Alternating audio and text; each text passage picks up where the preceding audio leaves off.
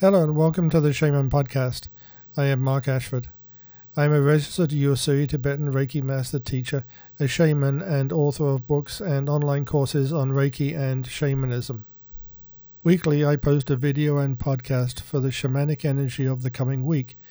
The reading is general. Please take what resonates with you. Moment to hit the subscribe button and ring the bell so you receive notifications of new podcasts and videos. For legal purposes, all videos and podcasts are strictly for entertainment purposes. Viewers and li- listeners have free will and are entirely responsible for any interpretation they place on the readings. I take no responsibility for individual viewer interpretation or actions.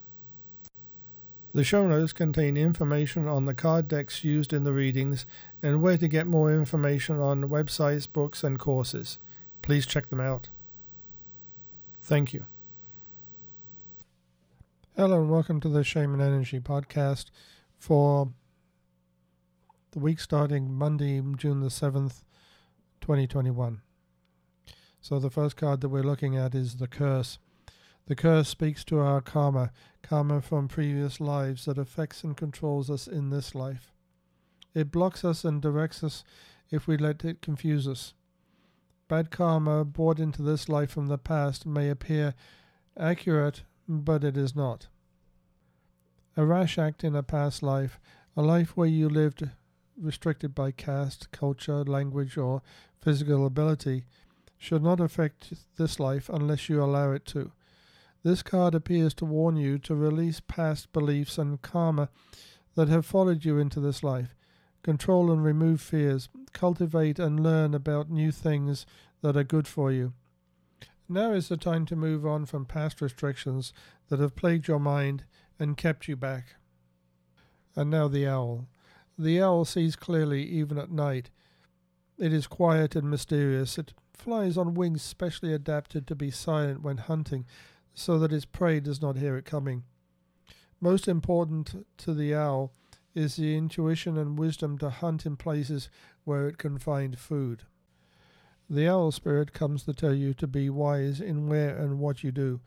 Not everything in front of you beckoning for your attention will be beneficial to you. Use owl like intuition to read between the lines. Pay attention to contracts and what you sign that obligates you to commitments that may not be right for you. And just because others have signed quickly or accepted responsibility and obligations does not mean that you have to do the same. We have free will, which gives us the possibility to do good, not so good, or nothing at all. You have only so much energy to accept obligations. Use your power wisely and on what benefits you. You do not have to be like everyone else. Be yourself, uniquely yourself. Trust in yourself, your intuition, your wisdom, and a clear mind to make the right decision and only accept obligations that are beneficial to you. And now for the Queen of the Moon Oracle cards card. Trust. This is the time to cultivate and grow trust in yourself, your actions, thoughts, and deeds. If you do, then good things will materialize.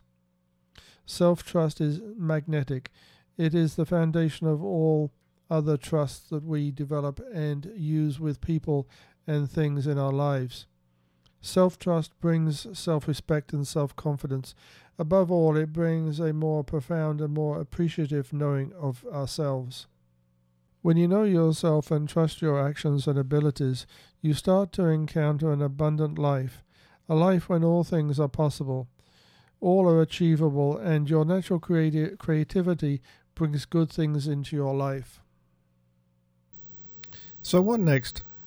Please click the link in these notes to find out more about our books, online courses, social media, and our Patreon page to support the channel, and much more.